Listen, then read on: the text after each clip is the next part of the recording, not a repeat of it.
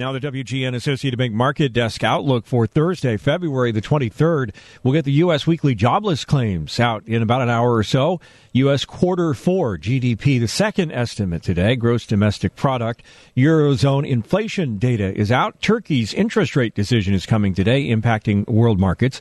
Atlanta's Fed president has a speech scheduled for today. So does the San Francisco Fed president. Investors will be watching both to see if there are any hints about future interest rate hikes. Earnings today from Alibaba, NetEase, Keurig, Dr. Pepper, Wayfair, Newmont, Domino's, Papa John's, Yeti, Warner Brothers Discovery, Block, Book, Booking Holdings, Live Nations, Carvana, Intuit, and Beyond Meat, all big companies reporting quarterly financial earnings today.